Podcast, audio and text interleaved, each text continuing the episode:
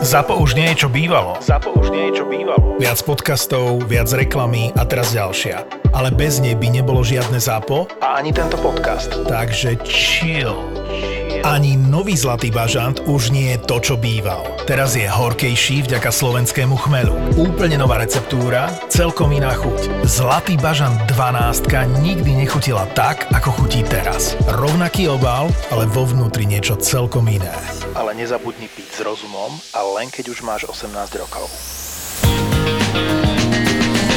Je super, že síce máme fakt celú dielňu, 250 kg náhradných dielov, tak potom sa stane niečo, čo nevieš vyriešiť a musí sa z teba stať MacGyver, aby si to dokázal. Situácia, nemali sme benzín kvôli tomu, že nám vytiekol z tej nádrže a pretože bola prasknutá, potrebovali sme naštartovať a vlastne jazdili sme na plyn. Nespoliehali sme sa na ten benzín. Problém s tým plynom je to, že on naštartuje iba vtedy, keď je isté čidlo zohriaté na nejakých 30 stupňov. Áno, to je vlastne, je tam reduktor, e, v ktorom sa vlastne miesi jedna plynná fáza na druhú a tam je také, také teplotné čidlo a on vlastne iba keď dosiahne určite nastavenú hodnotu, myslím, že sme mali 30 stupňov, tak vtedy vlastne vieš naštartovať na ten plyn.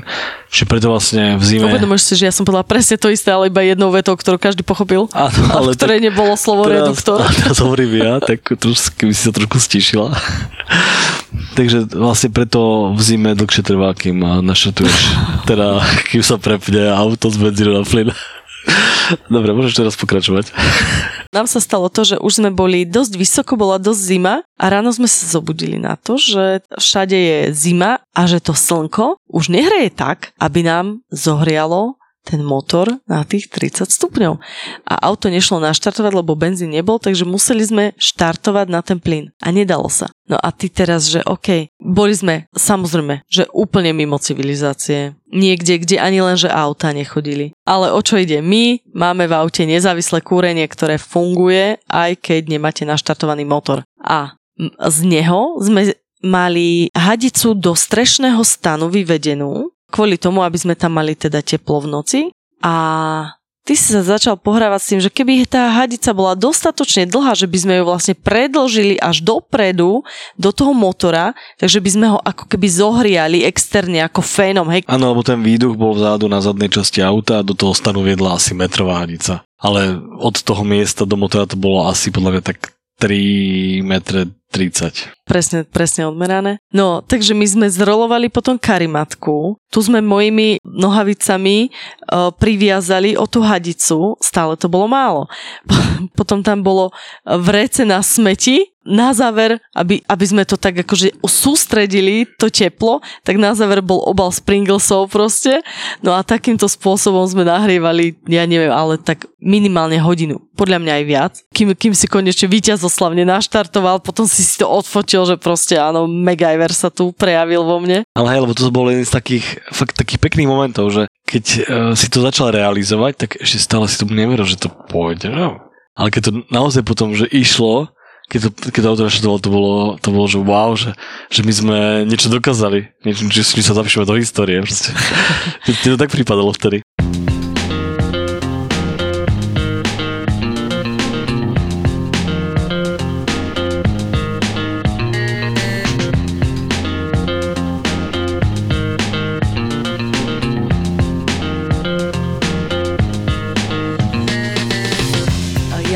Rada, že keď vyrážame na nejakú cestu, takže ja vlastne ani neviem, čo ty všetko v tej garáži robíš. A takisto to bolo aj keď sme išli do Mongolska. Ja som vôbec netušila, že koľko náhradných dielov ty riešiš, e, koľko stoja. A to som väčšinou na eBay kupoval nejaké použité ale týka sa to aj váhy, že riešili sme strašne váhu, aby sme neboli ťažkí proste do, na tú Sibír a podobne. Mm, dietky a tak. A keď sme boli spolu riešiť, že ideme kupovať naviak a ja som sa dozvedela jedna, koľko to váži a koľko to stojí, tak som, tak som bola strašne nasrata, že proste je to zbytočné, že neberme to, vieš. A ty si mi povedal, že dobre, tak nebudeš kupovať úplne ten najdrahší, ale že kúpiš, kúpiš nejaký lacnejší a tak, a že dobre, ale stejne to veľa váži. No a potom sme prišli na Sibír a ja si pamätám ten deň, že povedal si, OK, začína to byť už vážne, poďme si vyskúšať, či ten naviak funguje.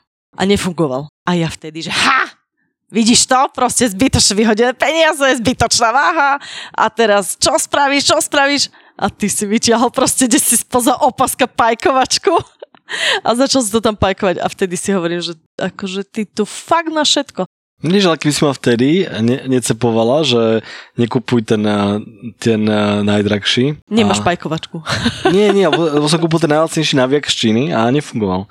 Keby som mal, keby som mal nejakú strednú triedu mimo Číny, tak by fungoval. Ale nemal by si pajkovačku a určite by si neopravil niečo iné. Špajkovačku nosím asi od môjho útleho detstva za sebou stále všade. Neviem, na rande si ju zatiaľ nikdy tak ja som, starý, ja, ja som starý elektrotechnik, vieš, ja pajkovačka to je moja povinná výbava. No, pre mňa to bolo také neuveriť. A potom, keď sme ho druhýkrát potrebovali, keď sme ho už vážne potrebovali vtedy, keď sme zapadli a to už bola, to už bola Sibír, zasypaná snehom, to už sme išli naozaj v strese, vyjazdené koľaje od nejakého kamazu obrovského. My sme mali tie kolieska také maličké, že ono to tam proste plávalo a zrazu, čo spravíš? Máš jednu jedinú cestu. Nikde inde sa nedá otočiť, nedá sa odbočiť, nedá sa to obísť. A vidíš, že pred tebou je proste horda blata a sú tam brutálne koľaje a tak sa posnažíš. Ale už už keď tam ideš, ti je jasné, že teda ako asi to nedáš, ale zase čo máš robiť, hej? No a tak sme to nedali a vtedy si tiež, že OK, však tak dobre, poriešime nejaký navijak, uh, zase nefungoval, zase musel najskôr vyťahovať pajkovačku, potom keď už konečne fungoval, tak si ho omotal o skalu, ktorú si najskôr otrhol. ktorú, som, ktorú som návil. Ale je pravda, že, že ten návijak napríklad na, na takéto ceste nepoužívaš úplne tak často, ale toto sú momenty, kedy bez neho by sme to neprešli. Lebo tam neboli žiaden, žiadny miestny, žiadne druhé auto s nami nebolo, žiadny backup tým a jednoducho tú cestu sme museli prejsť smerom dopredu. No a to by sme neprešli, lebo sme boli zapadnutí úplne až na brucho, to auto ležalo. Áno, je pravda, že nejakým tým heverom by sme to postupne možno nejako pozdvihali, podložili a za dva dní by sme sa odtiaľ dostali, ale, ale ten navijak v niektorých momentoch uh, sa osvedčil, že bol to, bola to jediná šanca, ako sa dostať z, niek- z niektorých akoby, terénnych pasci. Áno, a vo výsledku ale na cestách bolo fajn, že vďaka navijaku sme zachránili niekoho iného. Toľko mm-hmm. strašne veľa aut sme vyťahovali na tých cestách, že oni keď videli o, tí ľudia auto s tým navijakom, tak to bolo vidno, mm-hmm. akí sú zrazu šťastní, že yes, že yes, proste toto, toto nám tu zoslal sám pán Boh. A ja som už šťastný úplne, že detská radosť v očiach, že yes, môžeme použiť navijak. Ale áno, akože tá offroadová výbava uh, je niekedy na nezaplatenie. Ale pamätám si napríklad aj, my sme mali taký, ak si spomínaš, taký obrovský zdvíhak kovový, ktorý sa volal, že High Lift. Pamätáš si ho? To, to bolo také... Ja si pamätám jeden moment s ním konkrétny, to ktorý také... ti potom poviem. To, to je také vtipné úplne, že keď príručné náčinie, ktoré... Príručné? Však váži viac jak ja. Však to bolo akože v úvodzovkách, vieš. Ale jednoducho, ten high lift, to je, keď si predstavíte klasický hydraulický hever malý. Čo? Aha, no tak to je takéto zariadenie malé kove, ktoré má tam takú paku a keď ňou pakuješ, tak sa ten hever sa zdvíja. To je jedna možnosť, alebo sú také tie, také tie nožnicové, že ich točíš a oni ti zdvihnú auto. Vieš, také, čo býva v povinnej iba vždy, hodené niekde pod kolesom vzadu. Ale každopádne ten high lift, tak to je, to je, tu si predstavte, že to je ako keby kus kolanice, dierovanej, do ktorej je pripevnená ešte ďalšia kolanica a je to vlastne taká obrovská páka. Ty vlastne dokážeš tým zdvíhať akože veľkú, veľkú hmotnosť a hlavne na, na veľkú výšku. Že tým, tým heverom, keď zapadneš v teréne, tak máš problém, lebo dáš jednoducho niekde zapadneš e, v bláte, dáš tam ten malý hever a to auto zvinieš o, neviem, o 10 cm, 20 a to ti vlastne nič nerieši ale týmto highliftom dokážeš to auto reálne zdvihnúť, ja neviem, o pol metra, úplne v pohode. Len uh, problém je v tom, že ako všetky veci, ktoré sme riešili pred cestou, boli strašne rýchlo. A my sme vlastne ten, ten highlift sme si kúpili, uh, namontovali sme ho na auto, urobili sme držiak, ale vlastne k nemu potrebuješ ideálne nejaký kotviaci bod, aby si to auto vedela za niečo zvinúť. Čiže si pamätám, že keď, keď som prvýkrát zapadol niekde v Pezinku, keď sme sa s Jurajom, uh, s druhým Bronkom ešte, uh, sme boli v takom blate, takej, takej pasci úplnej. Ja ťa opravím. Nie, neboli sme tam s Jurajom, ale ty si mi išiel ukázať, že ako to bronko dokáže zvládnuť rôzny terén. A vzal si ma za pezinok, kde boli proste nejaké jamy plné blata a neprešiel si to a to auto tam zostalo a Jurajovi si volal, že nech z práce Aha. vezme bronko a nech nás príde vyťahnuť. Takže on chudák proste povedal v práci, že sorry, kamoš sa tam topí v blate a musel dojsť. Tak hej, možno, že to bolo takto. Ale každopádne ja si povedal, že my sme, to, to bol prvý pokus o to vyučiť ten high lift a zdvihnúť zadok auto, ktorý bol padnutý niekde v jame. A jediná, jediná vec, ktorá tam bola, bol nárazník. Ja si pamätám, že, že som ten high lift dal ten nárazník, začal som to, začal som to heverovať a ako som to heveroval, tak to auto sa úplne moc nehýbalo a ten nárazník sa postupne ako maslo ohýbal. A to akože ten nárazník je brutálny, je, ten americký. Ale vlastne odtedy sme mali na bronku ten nárazník eh, na šikmo, doteraz tam tak je. No a s týmto sa spája moja spomienka na high lift, pretože ty si, po... si povedal. Teba strašne strálo, že ten nárazník je ohnutý. A keď sme sa vrátili potom do Rače, tam, kde sme mali pôvodne vtedy garáž, a tam sú vonku také kovové, nie kovové, také, také proste kamenné schody. A... Taká železobetonová platforma tam je, taká konzola. Dobre, tak toto je tam. Vlastne je to tvorí takú striežku nad tými garážami. Akoby. No a ty si zaprel ten nárazník o tú, stre- o tú strechu a vlastne si chcel ten nárazník zatlačiť k zemi. A ja som už to hej, vyrov, vyrovnať ho. Proti, ho vyrovnať. proti tlakom, hej. A ty si to teda, a vieš, na mňa to pôsobí, že proste je to obrovská masa železa. Ešte červený bol, myslím ktorá je že fakt silná. Akože vo, mňa, vo mne to vyvolávalo strašný rešpekt, lebo ja som sa aj bála, že jak ty to tak uh, strašne na, našponuje, že to vystrelí, niekomu to hlavu rozbije. No a potom, ako si to heverovala, alebo jak to volá, tak zrazu ten dom sa zdvihol. A ja, a ja proste úplne v sračkách, prestan, dvíhaš dom. no a to asi sa skôr auto trošku znížilo cez nejaké tlmiče alebo niečo. Hej, ja som si myslel vtedy, že ten nárazník úplne v pohode, o, vyrovnáme, ale nenapadlo ma, že vlastne auto má akože pružné časti, ako listové pera a pružiny. A že vlastne, keď to budeme heverovať, že vlastne budeme, budeme znižovať podvozok to auto. No a takéto dve inteligentné osoby sa vyberú proste autom na cestu po strednej Európe. Sme boli oficiálni testovači high liftov proste. Mne sa páčilo, keď sme Bronko ešte stávali, lebo vlastne o tom sme rozprávali v nejakej časti, že sme Bronko vydražili na tom eBay a potom sme si ho museli na Sibír postaviť. Chceli sme si postaviť nejakú tú obytnú nadstavbu. Ja som sa pri tom strašne veľa vecí naučila a tak.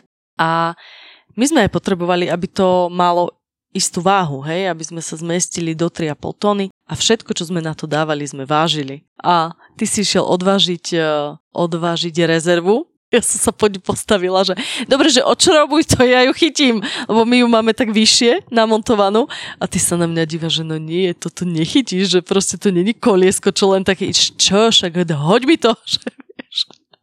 A ona vážila preba koľko? Vážila 35 kg, či koľko, či aj viac. Strašne veľa. Ja sa ťa potom presvedčala, nech ju neberieme. nech, nech má, máme lepšiu váhu, ale nakoniec sme ju zobrali, ale nepotrebovali sme ju. Vidíš? Konec koncov nie, lebo sme si, jediný defekt, čo sme mali na ceste, sme si opravili vlastne tou sadou na opravu defektov. No to je tiež sranda, ktorá... OK, ja poznám sadu na opravu defektov z bicykla, kde máš nálepku, ktorú nálepíš na dušu. Jasné, len toto je niečo podobné. ale ono to je sranda, lebo sú také tie, tie povery tých, nie že povery, ale tak sa traduje tí offroadiaci, niektorí takí drsí nosia na tých autách, na tie expedície, že majú, majú že aj dve rezervy vzadu strašne veľa, ale... Tak nie... lebo majú 8 kolies, vieš. Tak. No nie na normálnych autách, vieš, na offroadoch. Mne to bolo vždy zvláštne, že ja som aj rozmýšľal, ešte keď sme začali... Prepač, ale podľa mňa aj Lada Sveto mala minimálne dve rezervy, aj chalani Mala, s favoritom len, len, mali je... dve rezervy, každú inú. Áno, že to je presne ten rozdiel, že, že ono potom, ak sme začali jazdiť na tom bronku, tak sme zistili, že vlastne tie pneumatiky sú tak obrovské a tam je taká masa tej gumy, že len veľmi ťažko dostaneš defekt na nejakých kameňoch alebo niečo. Kdežto na tej lade a na tom favorite sú tie kolieska strašne, strašne malé a tá plocha tej gumy a tej pneumatiky je e, úplne malá na, na tú hmotnosť, ktorú prenáša, keď tam chalani sú vždy, vieš, na, ja nabálení. Takže tam, tam dostaneš ten defekt akože rýchlo, hej? ale na tom bronku, tam uh, tými rokmi uh, toho testovania sme zistili, že vlastne je naozaj veľmi ťažké dostať defekt. A na ten, na ten Sibir, ja som, ja som, ešte keď sme plánovali tú nadstavbu, som rozmýšľal, že či nedáme dve rezervy, ale potom som že to je bože na čo. Tak sme zobrali tú sadu na opravu a to je fakt super vec, to je vlastne iba taký nejaký hrot, potom je tam taká sada tých takých gumičiek, takých válčekov a to jednoducho iba urobíš dieru do pneumatiky, tam, kde je nejaký defekt reálne, hej, keď to je nejaký prieraz. Ja to vysvetlím, hej. lebo, lebo ani ja ti nerozumiem, a to som sa na to dívala, keď si to robil. A toto bolo úplne akože oficiálne vysvetlenie. No takže predstavte si, že máte dieru v kolese. Jak to isté som rozprával. Vy proste. spravíte väčšiu dieru, lebo že však prečo nie? A narvete tam niečo ako gumený hríbik. No ty si tam narval niečo, čo vnútri zostalo, to tak zacelilo, potom si to odstrihol. Ja... Čo, čo gumený hríbik? To... Však tvar hríbika, že máš hlavičku, ktorú si tam prerazil cez tú dieru, zvnútra to bolo väčšie. Ach ja, ja to poviem, dobre. Tomáš, je to kovový hrot, niečo ako máš ihlu na šitie, len naopak, s tým očkom. A ten ostrý hrot má to očko. Tam, tam zasunieš tú vulkanizačnú, vulkanizačný, vulkanizačný Áno, válček. a obcháš ho tam. A tým, že to potom pcháš naspäť, tak ona už nejde. Chápeš? Ty gumený rybík. Máš to hlavy gumený rybík. no a keď to vlastne ťaháš potom naspäť, tak tá guma tam ostane ale ona ti trošku vyjde, vieš? A ty ju potom od, od, Viete nožničkami čo? odrežeš. My to máme nahraté. Ja vám to zavesím na siete, takže môžete sa pozrieť proste potom na sieťach. Kto by nevedel a hľadal nás pod road tripom, na Instagrame sme tam ako Overland Van a na Facebooku rovnako, takže určite závesíme video, aby ste povedali, že či je to viac hríbik alebo viac vulkanizačná sranda.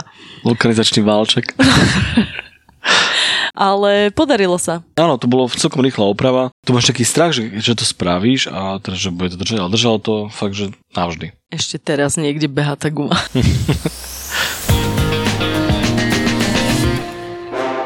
Niečo medzi Indiana Jones 5 a Rýchlo a zbesilo 10. 10. To je Okolo sveta 6. Kniha o prvej slovenskej úspešnej expedícii z pobrežia Antarktídy na Južný pól.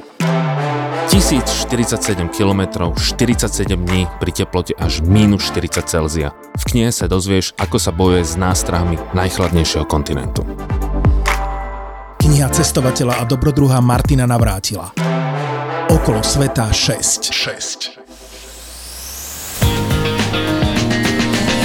No mne sa ešte páčilo, to bolo ešte vlastne pred, ako keby, pred tou nadstavbou. Na tej prvej ceste, keď sme boli veľkej v Strednej Ázii, tak asi taká jedna z takých top výbav a technologických výchytaviek, ktoré sme mali, podľa mňa bol strešný stan. To je technologická vychytávka, je to stan na streche? Tak hej, ale nie je to klasický stan, ktorý máš tie tyčky a skladaš to, ale máš to Klasický stan s tyčkami, ktorý proste je zložený na streche, potom ho otvoríš. Nemáš, to máš tie oblúkové ramy, ktoré sa do seba toto skladajú, takže jedným pohybom ruky ho dokážeš vlastne keby rozložiť a jedným pohybom ruky ho dokážeš zavrieť. Vieš o tom, že existujú stany, ktoré sú zbalené do takej gule, ktoré jedným pohybom ruky vyhodíš nad hlavu a oni sa vo vzduchu celé postavia a potom ti padne to rovno. To je tiež jedna plavia z tých povier, ktorá koluje internetom a vlastne nikto to nikdy nevidel keď si odmyslíme, že to je technologická vychytávka, okay, je to... Je, dobre, uznávam. Bola to super vec. A do ktorej ja som sa akože hneď zamiloval. Inak to, bol, to bola cena v 2014, keď sme riešili ten stan, alebo to vlastne ešte bolo skôr, lebo to, ten stan sme mali už na tých prvých mm-hmm, cestách, mm-hmm. niekde na Balkáne, to bolo možno 2012. 12, a vtedy, vtedy to nebolo zase až také rozšírené, hlavne na Slovensku, nie? No akože nový stan sme si mohli dovoliť, to bolo jasné, lebo však vtedy boli také tie talianské stany, iba ktoré stali nehorazné peniaze. Neboli vtedy ešte také tie čínske stany, strešné. Ale mne sa raz podarilo, na Bazoši som našiel nejaký stán, ktorý mal nejaký český polovník, alebo rybár. To bola nejaká česká taká samodomo nejaká výroba, taký maskačový. No lebo ty keď niečo zháňaš, ty sa vždy pridávaš do divných skupín, ako staré tehly a podobne. No to som si našiel teba aj. Aha, dobre. Každopádne tento start bol na Bazoši a No vtedy stal nejakých, ja neviem, že 400, tak nejako okolo 400 eur stal mm-hmm. ten stan.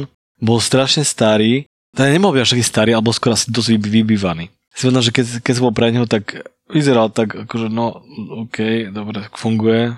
Strašne smrdel vnútri, sme tam, takou, takou, takou stuchlinou, ako keď otvoríš niekde u detka pivnicu, proste úplne hrozný zápach. Ale na druhej strane, keď som prvýkrát do toho stanu vliezol hore na tú strechu, tak to bol taký úplne nový, nejaký nový pocit. A keď si tam otvoríš to okno a máš ten výhľad z hora, tak zrazu zistíš, že ten strešný stan to je úplne geniálny vynález. To bol vlastne, zrazu sme mali bronko, v ktorom sme dokázali vlastne fungovať aj kvázi vnútri, ale hlavne sme mohli spať v hore a v hore. V hore. Mohli sme ísť do hory a tam sa vyspať. Mohli sme spať hore. A to bolo, to bola taká nová perspektíva a ja si pamätám úplne, že všetky tie rána, ktoré sme sa zobudili v tom strešnom stane, otvorili sme si to, to predné okno a tie výhľady, to bolo, to budeme fakt akože spomienku na celý život. Dobre, slza bol... romantická práve vyšla. Ale funkčnosť, teda... funkčnosť, pozor, funkčnosť. Všetci si predstavujete teraz tie super hyperstány, ktoré, ktoré sú na trhu. Lenže tento stán mal jednu látku, tá bola maskačová. A druhú látku, ktorá nebola celistvá, ktorá bola len taká biela bavlnená plachta, ktorá išla po, po podstrechu. A tá plachta akože OK, kvôli nejakej vlhkosti. OK, lenže ten stan mal e, nie diery z vybývania, ale diery od výroby okolo konštrukcie, tam, kde proste konštrukcia potrebovala ísť ku autu a tá látka tam zavadzala, no tak tam proste nebola. Takže reálne vám hoci kto vedel, že celú ruku strčiť dostanú hoci kedy. OK, ruky sa nám tam neobjavovali, ale objavovali sa nám tam komare, mravce, a akákoľvek have, čo šla na okolo, jak nás zacítila, tak proste cez auto k nám sa vedela pekne dostať a cez tieto mega diery. A ja si pamätám, že moja vychytávka bola na noc tie diery zapchávať tvojimi ponožkami. A celkom to fungovalo, ale musela som ich aj repelentom nastriekať. Trošku ma mrzí že tak hejtuješ môj milovaný, najblúbenejší stan. Ježiš, nehejtujem, ale tak ty sa tu úplne rozplývaš, ja hovorím aj... Ale je pravda, negatíva. že okrem tých pozitív, e, ten, tento asi konkrétny, ale asi tak vo všeobecnosti, ale tento náš konkrétny určite. Stan mal dosť veľké nevýhody a pamätám si, že jednak to, že sa cítiš taký strašne zraniteľný, že ja som si, neviem, že či to bolo kvôli tým nejakým americkým hororom alebo tak, to vždy... Hory majú oči? Nie, nie, také tie filmy, že si niekde v sene a... OK, pozeráme iné filmy asi. Nie sú hororové filmy, ale... Zase si v inom podcaste. Aj niektoré hororové filmy majú scény so senom. A v týchto scénách také ti vieš, že, ide, že niekto sa schováva v sene a ide nejaký ten zloduch a má tie vidla, vieš, a prevodáva to seno. A to, to si ty predstavuješ, keď zaspáš stane? Nie, ale že to, to som si úplne, áno, to som si predstavoval, že, že vlastne si úplne zraniteľný, že čokoľvek cez tú látku môže k tebe preniknúť. Ostré, alebo nie, to je jedno. Proste neviem, mal som taký blok, proste taký, takú fóbiu z toho trošku. Tak to bola jedna vec. Jedna, že, že strašne všetko počuješ, čiže ty si mm-hmm. ako keby... Ako v stane. Ako v stane, ale tým, že si ešte hore, tak neviem, máš podľa taký väčší, väčší to echo a všetko to okolie, jak vnímaš. No najväčšia ale nevýhoda bol vietor. No a vietor, áno. To si pamätám, že to boli vždy boje, pretože no, keď sme boli... To neboli boje, to bolo o tom, že, že spíš sladkým spánkom a zrazu ťa zobudí tvoj manžel, že počuj Hacka, čo keby si chytila tú tyčku a keby sme ju zvyšok noci držali, nie na proste ten sa nezlomí. Áno, to bola jedna varianta a druhá varianta, keď už to bolo zlé, napríklad keď sme boli, ak si pamätáš, na Isikule v Kyrgyzstane, tak to sme vyslovene, že musel som ísť dole, našrtovať auto a otočiť ho proti vetru. Že nemohol byť ten stan z boku, lebo by to nevydržala tá konštrukcia. Takže toto, toto bolo také akože nevýhodné, plus ešte samozrejme musel si ísť na záchod v noci, tak to bolo tak, že musel si sa zobudiť, musel si prejsť cez teba, cez moje ponožky, potom tým otvorom dole po rebríku a tak no ďalej. a dole po rebríku. A späť sa už ľuďom niekedy nechce. Víť napríklad Čierna hora 2012-13 a môj manžel uh, so svojím kamošom Milanom majú tradičné alkohol a nočníkov páni. Uh, večer zaspávam so svojím chlapom v strešnom stane. Okolo 5. sa zobudím na to, že niekto búcha proste na rebríku a niekto sa snaží do, dostať, ku mne dostanú. Dívam sa, Remčo, Remčo, pomoc, čo sa deje? A ten Remčo bol dole že Acka, pomoc, ja som spal v cudzom aute. No takže tvoja lenivosť spôsobená neznámymi látkami bola, že ty sa išiel v noci vyčúrať a ako si sa ti nechcelo proste liesť hore tým rebríkom malým vedchým ku mne, tak si si otvoril cudzie auto, ľahol krížom cez zadné sedačky a spokojne si sa vyspal do Ružova. A tak na moju obranu bolo to v kempe, čiže nebolo to niekde na parkovisku, takže náhodné, ale to bolo to v autokempe, čiže tam sme si všetci rovní. rovný aha, okay. Veľká rodina. Pamätám si, že to bolo... Je ti jasné, že teraz najbližšie si niekto k tebe ľahne, keď budeš niekde kempovať. Ja zamykam auto. Ale pamätám si, že to bola Toyota Yaris, čo som si akože mohol vybrať niečo lepšie. Ale OK. A inak si, že pamätám nič, lebo to, asi to bolo spôsobené podľa mňa námesačnosťou, niečím takým, neviem. No a ešte taká veľká nevýhoda, čo ma teraz napadla, je, že to už síce akože nepraktizujeme až tak často, lebo však už to libido pominulo vekom, ale ale no, že keď, eh, keď vykonávaš určité, určité činnosti v stane na zemi, tak, Aha, no, tak to vieš robiť tak ako keby natajňaša, vieš, že keď si dávaš pozor na hlasné prejavy, tak to vlastne nikto nemusí vedieť. To hovorím, že akože partnerský vzťah Niekde, že keď si sa stane. Ale keď si v tom stane na streche, tak to je akože horšie, lebo vlastne sa hýbe celé auto. Čiže každý hneď vie, že o čo ide. Čiže ideálne bez zvuku a bez pohybov. hej, hej. No ale keď prejdeme k takým akože už naozaj, naozajstným technologickým chytávkam, zaujímavej výbave, ktorú nosíme na cesty, tak podľa mňa jedna z takých asi top veci, ktoré sme si nejak tak, ani neviem, že koho to bol nápad, asi môj. uh, Pochvaľme sa dnes, hneď od začiatku. To bola taká tá prenosná malá cestovná tlačiareň na fotky. Aha, no tak to bol určite tvoj nápad, ja som ani nevedel, že niečo také existuje. No, vidíš to, som vravel. Uh, a to bola úplne geniálna vec, lebo presne v týchto krajinách, uh, napríklad v tej strednej Ázii alebo v Mongolsku, tam tie fotografie pre tých ľudí znamenajú strašne veľa pre tie akože rodin, rodinný portrét nejaký. To je pre nich úplne, úplne hrozne veľa, lebo oni nemajú také tie možnosti, napríklad, že ako my alebo Japonci, že všetko si uchovávajú na tie SD karty a potom to vlastne nepozerajú, ale, ale oni proste si chcú vytlačiť tú fotku a mať ju niekde na očiach. Je to, je to úplne iné zrazu, keď e, my sme zvyknutí na to, že však odfotíme sa, hej, lenže ani, jednak ani my si už tie fotky až tak netlačíme ale tam to naberá úplne iný rozmer, keďže odfotíme sa a my im ro- rovno tú fotku vytlačíme a dáme im ju na pamiatku, že to je fakt zrazu niečo úplne iné. Hej, hej, to je super. Vec, ktorú podľa mňa nikoho nenapadne, že by mal mať vo výbave na ani nie že opravu, ale diagnostiku poruchy auta je... Telefón. Stetoskop. Proste koho napadne, že budeš potrebovať stetoskop, aby si počúval proste motor. A my sme boli v Kyrgyzsku a ty si volal kamošovi, záznam z toho videa je tiež úplne úžasný. Ty tam vyzeráš proste ako najpesimistickejší tvor na svete. Ty si úplne zničený, ako keby ti povedali, že všetko Lego na svete zhorelo alebo niečo. A ty počúvaš ten telefón, ako budeme musieť odtiahnuť auto domov odtiaľto, alebo ho tu rovno nechať. A potom, že však skúsi kúpiť stetoskop, a popočúvať to a ty si išiel do lekárne. Fakt si si kúpil stetoskop a ľudia na ulici sa dívajú, že ten chlap tam proste leží na motore a má stetoskop v ušiach.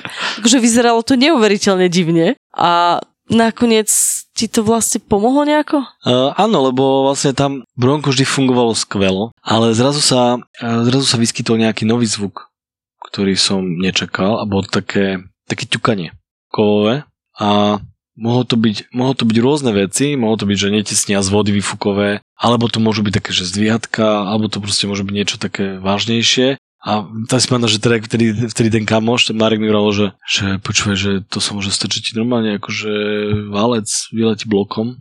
Vôbec také divné, ale ok, dosť ma nastrašil. A vtedy som vlastne počúval, že odkiaľ ten zvuk ide, takže po celom motore som postupne nejak tak sondoval. A že motor Bronka je riadny. hej, hej. Takže, takže asi s Verom Machrivým asi pochopili úplne v pohode so stetoskopom, ale bola to proste taká klasická diagnostika. Ale super bolo na tom to, že ty si s tým Marekom riešil strašne dlho potom si volal ešte Pálovi do servisu. Strašne veľa, strašne veľa si toho riešil. S tým stetoskopom si tam niekoľko hodín. A potom ti jeden servisák alebo, alebo na pumpe proste nejaký chlap taký, že úplne random ti povedal, že však tu si vo vysokej nadmorskej výške, to tam musíš dať iný olej. A bolo vyriešené. Je pravda, že áno, že sme tam naliali olej s inou to viskozitou a že to pomohlo nejako trošku. A potom sa to nejako samo opravilo a už Nie, to pomohol ten olej s tou inou viskozitou a proste odtedy to fungovalo. Mm. Ale je úžasné, že, že presne na tom blonku sme riešili takéto brutálne veci, že musel si veci riešiť také, že so stetoskopom Hej, ale nakoniec to žiť nejako vyriešilo samo. Ja som hlavne bola rada, že uh, už mňa nepotrebuješ na ten stetoskop, lebo ty si mal vždycky vo zvyku to, že OK, mám, uh, neviem, práve niekde niečo opravujem, takže potrebujem naštartovať. Takže ty si, a to kapota bronka je vo výške, ja neviem, keď sa chceš dostať hore, ona je tak, že ju mám brádu na ňu položím, proste vysoké.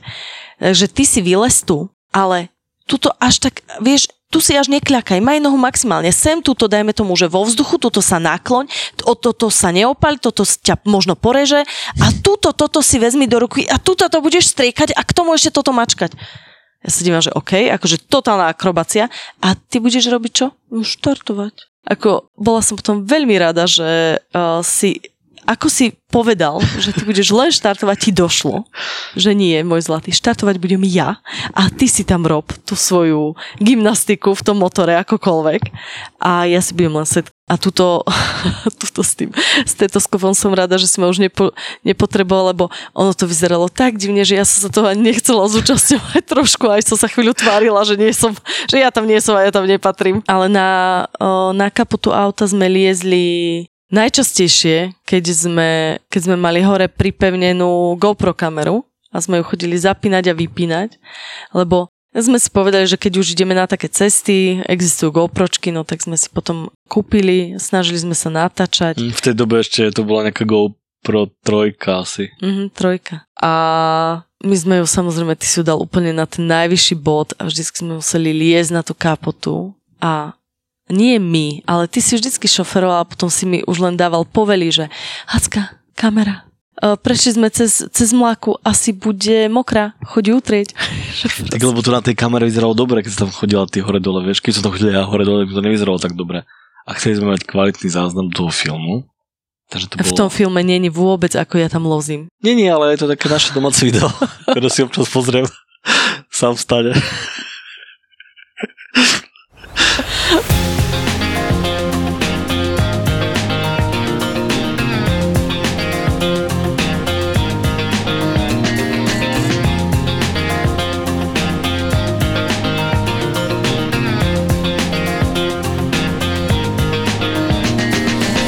Teraz, keď ideme na cestu, tak uh, mne sa strašne páči tá uh, nová vychytávka iPhoneová, tie AirTagy, ale nemáme iPhony, takže to je dosť problém. Mne sa to páči preto, že ja by som to všila deťom, kde si do nejakých gatí alebo ruksačikov. Ježiš, to pod kožu. to by som, to by som najraž... Vidíš? Ja by som strašne chcela mať toto proste deti očipované, nech viem, e, kde sa pohybujú, keď náhodou sa mi Olivia zase rozhodne, že OK. Keď ti nejaký tvoj malý zverojašter ujde. E, ja si túto sukňu neoblečem, tak čau a proste odíde si preč. A e, že by som to vedela. A my keď sme cestovali ešte proste, vieš, dozadu, pár rôčkov, a tiež sme riešili to, ako, keď sa dostanem, že úplne mimo civilizáciu, mimo akýkoľvek signál, že ako sa spojíme uh, s hocikým, keď sa niečo stane. A vtedy si doniesol proste čiernu skrinku spot, kde, ktorá bola teda prepojená nejak satelitom. Ja som, hej, alebo ja som eh, vtedy si tam, to bolo tiež v 2014 a som vtedy veľa o tom eh, študoval na internete, nebolo toho až tak veľa, ale nie na Slovensku. Samozrejme bol satelitný telefón, ale OK to je niečo iné. Ale tento spot, to bol proste zariadenie, ktoré akoby neustále vysielalo tvoju polohu cez GPS na satelit a trekovalo ju cez tvoj účet, si mala vytvorený účet a trekovalo ju a vlastne online uh, naživo premietalo tú tvoju polohu na mapu a kdokoľvek, kto mal ten link, tak si to vedel pozrieť, kde sa nachádzaš. A to bolo akoby taká, aj by som bola, že nevyhnutná vec a doplnok, ktorý bol potrebný hlavne pre našich rodičov lebo oni sa strašne báli, keď by sme išli na tú cestu do Strednej Ázie. A... Aj my sme sa báli, my vieš, sme sa to bolo, báli, že jasné. my sme vôbec nevedeli, čo si tam môžeme predstaviť. Teraz mi to príde akože totálne bizarné, že sme takéto niečo riešili kvôli Strednej Ázii, ale vtedy, ja neviem, ja som mala akože bielo na mape v hlave, čo sa týka Strednej Ázie. Nič sme o tom nevedeli. A hlavne, ja si, ja si pamätám, že to nejaké, nejaký týždeň predtým, ako sme my vyražali cestu, tak chalanov a s Lady Svetom, a však im ukradli auto, nie? Hej, no, v Teheráne. Spod zadku. No, nožom veľkým Hej, prepadli. ešte, ja som ich prosila, že pre Boha nedávajte rozhovor do nového času predtým, ako odídeme. A, a tam obrovská titulka 20 cm nôž mal zabodnutý v predlakti, vieš. Ja, Nebola to úplne pravda, ale jasné, nový čas. Ale tak hej, sme povedali, že toto keď, že toto keď si prišli naši rodičia, že našim kamarátom, ktorí išli pár dní pred nami, tým smerom, kam ideme my, ktorí hlavne poznajú rodičov, keďže Hej. sme všetci z jedného mesta. že ich, to, že ich to skoro zavraždili a ukradli im ladu. že žigulu im ukradli a my tam ideme na bronku na no, proste imperiali, impe, Realistickom. imperiali, impe, no Dobre, na, na bronku. na tej kapitalistickej mašine uh, že to budú chcieť všetci ukradnúť a všetci ťa budú chcieť zapichnúť tým 20 cm nožom. Si ho budú podávať. No, tak to sme si povedali, že no tak to akože my skončili. Tak to, to bolo akože fakt brutálne, ale toto bola jedna z vecí, ktorú sme mali v tej výbave, ktorá bola potrebná presne pre tých rodičov, že pozrite sa, máme toto, budete si každý večer pozerať na internete, že kde sme a ono to potom, uh, ono to potom vlastne pri, uh, prinieslo aj také celkom vtipné, vtipné príhody, že napríklad si pamätám, že jedného dňa my sme úplne v pohode niekde zakempili. Je krásny večer, hviezdy, vínko, nejaké miestne olivy tam asi nemali, ale to boli v Strednej Ázii. A zrazu zvoní telefon. Rodiče volajú, vieš. A ty kokos, že oni nám nikdy, vieš, nejak, nejak moc nevolali. No automaticky sme si mysleli, že sa doma niečo stalo. No, že sa niečo vieš. stalo. A to myslím, že môj otco mi vtedy volal, že, že či sme v poriadku, že či sa niečo stalo, že či sme OK, či žijeme. A ja, že no jasné, že však máme pohode večer, kempujeme, úplne perfektný deň bol. A on, že no, lebo pozeráme na tú mapu a vy ste akože medzi policajnou stanicou a nemocnicou. A že Takže my sme mysleli, že asi sa niečo stalo, že ste buď mŕtvi, alebo To vôbec nebola romantická hviezdna noc, ale ja som bola 8 dní v nemocnici vo Vladivostoku a auto bolo zaparkované. To bolo vtedy, keď sme sa 8 dní nepohli a áno, reálne bolo to auto Už medzi policajnou stanicou a nemocnicou, ale stáli sme tam 8 dní, nie že sme tam na jednu noc. Romantické hviezdy. Vidíš, že to som asi vytesnil, to bol taký, taký stresu, stresujúci zážitok, že som to asi vytesnil. No takže oni akože reálne odhalili, že niečo sa deje, Vidíš? niečo sa aj dialo, ale si to zamlčal. Ale vďaka tomu zariadeniu to vedeli. Hm, Super. Jasné. No a vlastne to, tak to zariadenie bolo super aj v tom, že vlastne to bola taká, to ešte nebola taká doba, že influencerov, ale vlastne si mohol mať Facebookový účet a vďaka tomu si mohol normálne, že statusy pridávať cez, cez GPS. Akože, Aha, no tak to už ja neviem. akože nejaké, sa- nemohol, nemohol to mať veľa, veľa znakov, bolo textové veci, mohol si poslať SMS-ky, mohla si, a mohla si myslím, že aj takéto niečo robiť. Ale že... malo to SOS tlačítko, Áno, malo to SOS tlačítko, jasné. ktoré sme nikdy nevyskúšali, ale vraj by niekto prišiel. Áno, lebo to bolo zaujímavé, lebo my sme si zaplatili nejakú službu, nejakú globálnu proste emergency asistenciu, ktorá stala asi vtedy, ja neviem, 100 dolárov, koľko to stalo. A vlastne to pokrytie, akože regionálne, to zahrňalo aj Tadžikistan. Čiže my sme boli akože safe papierovo, ale ja som si nevedel predstaviť, že by, keď to stlačím, že by niekto reálne nejaká, nejaká jednotka Delta Force proste prišla na vrtulníku a my sa spustili na lanách. A začal by ťa resuscitovať. Som si tam, tam si deň predtým tam eh, tankuješ benzín zo súda, vieš, niekde od miestneho, lebo tam proste nevieš pomaly ani prejsť. A teraz tam si predstavíš, že tlačíš nejaké tlačítko a príde k- za tebou helikopter, akože že ako na jednej strane nechcem to skúšať, a na druhej strane by som to rád otestoval, že či to naozaj bude fungovať. Ale, a neviem, no. Ono to je hlavne pre tých, pre tých ako keby takých tých horolezcov a tak, že keď niekde napríklad spadnú hej zo skaly a majú ešte posledné záchvaty nejakej trošku, že dokážu pohnúť aspoň rukou alebo niečo, že dolamaný, tak stlačia tu ten gombik a príde pre nich uh, pomoc. A ich mŕtve telo si niekto odvezie, hej, lebo už to asi nestihnú. A povedia si, že toto bolo najhoršie, zaplat, najhoršie využitých 100 dolárov v mojom živote. No ale na ďalšej ceste sme si povedali, že toto je nám málo a že keď ideme na Sibír, mali by sme mať aj možnosť sa s niekým reálne spojiť.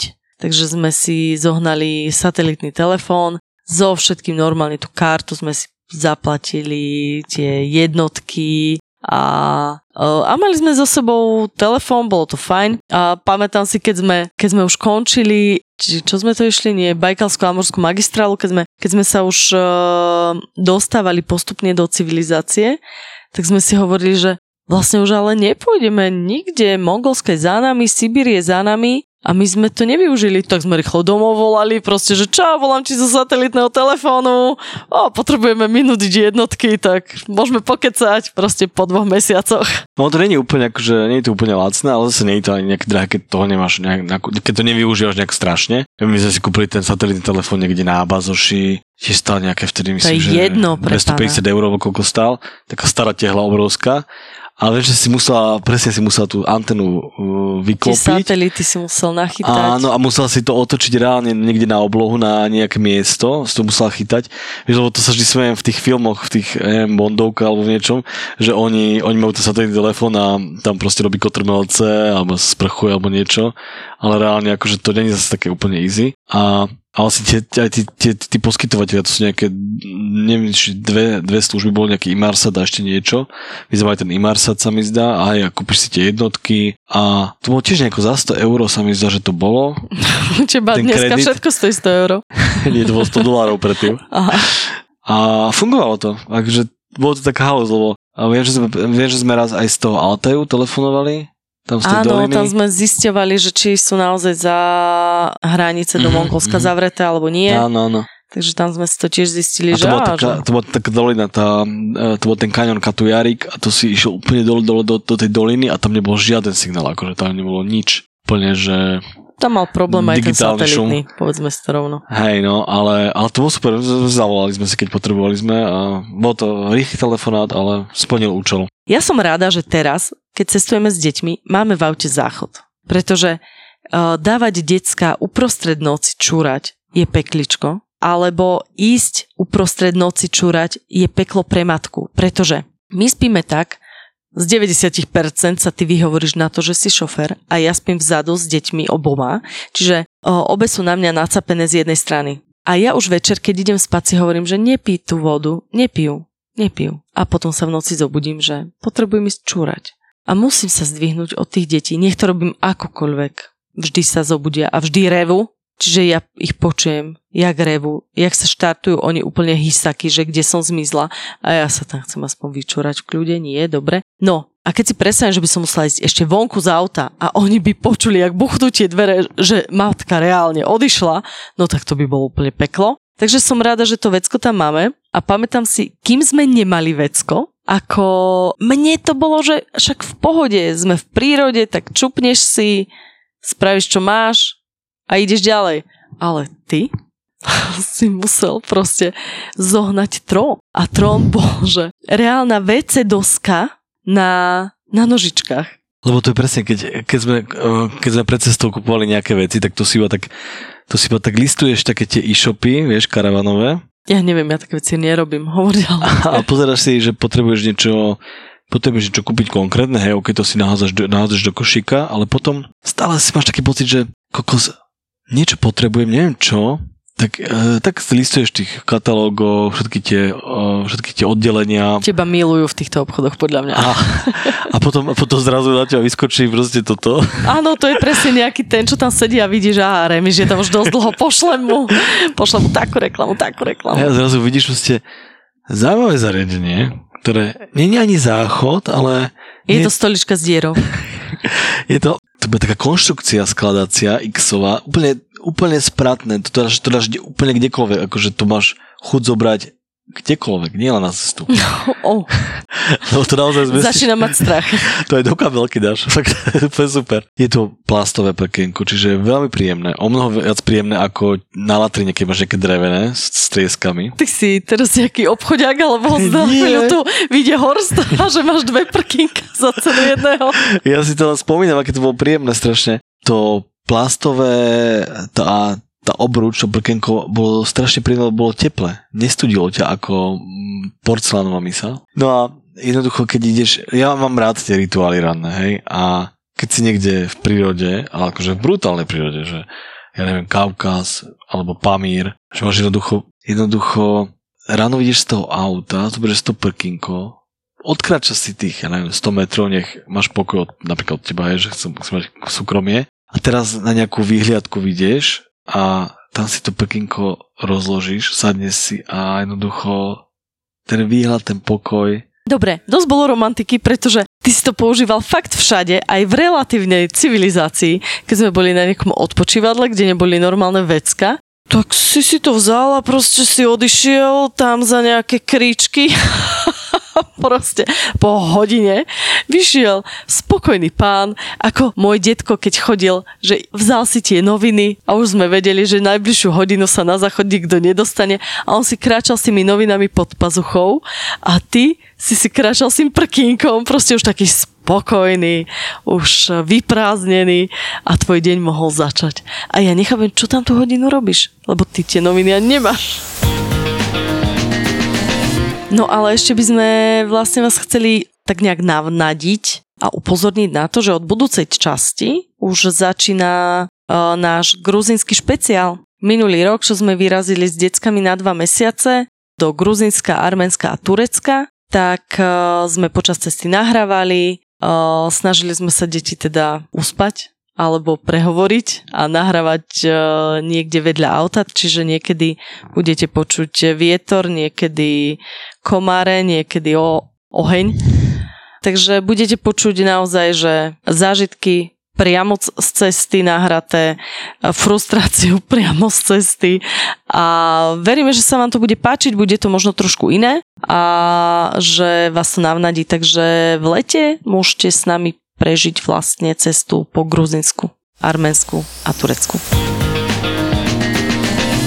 ZAPO počúva každý mesiac viac ako pol milióna poslucháčov. poslucháčov. ZAPO to je už viac ako 2,5 milióna vypočutí každý mesiac a viac ako 50 miliónov vypočutí za 4 roky. Áno, v júni oslavujeme 4. narodeniny a chceme darčeky. Pre vás by to boli ďalšie nové podcasty a pre nás ďalší noví investori, ktorých peniaze potrebujeme na to, aby ešte viac producentov mohlo makať v nových štúdiách na ďalších podcastoch. Preto ideme ZAPO predať. Nie celé, zatiaľ. Ale iba kúsok. Môžete si nás kúpiť, môžete investovať a o pár rokov, keď budeme slávni aj mimo Slovenska, tak aj na tom zarobiť. Ponuka na investovanie do ZAPO je na investičnom portáli crowdberry.eu a už teraz vopred ďakujeme za vašu podporu a peniaze minieme ich na zábavu. Ako inak. Ako inak.